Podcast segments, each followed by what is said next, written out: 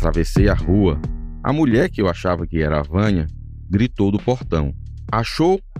E eu respondi, não sei, vou perguntar. E bati palmas. Um cão pequeno apareceu e foi até o portão. A espera de que alguma pessoa aparecesse na porta durou intermináveis 11 segundos, até que uma mulher loira, de estatura mediana, usando óculos e um vestido de malha branca, desses de usar em casa, apareceu na porta, distante uns 7 metros do portão onde eu estava. Ela parou e disse: Bom dia. Eu queria falar com a Vânia. Sim. É a senhora? Sim.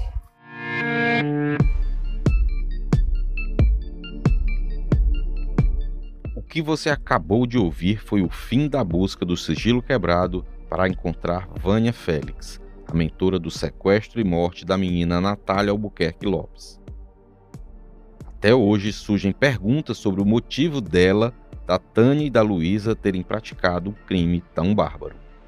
O caso nem sempre foi tratado como uma simples busca ilegal por dinheiro, uma suposta vingança contra a dona Verônica, a mulher do seu Zezinho Siebra e mãe de Natália, foi apontada por 2 das sequestradoras como fato motivador do crime.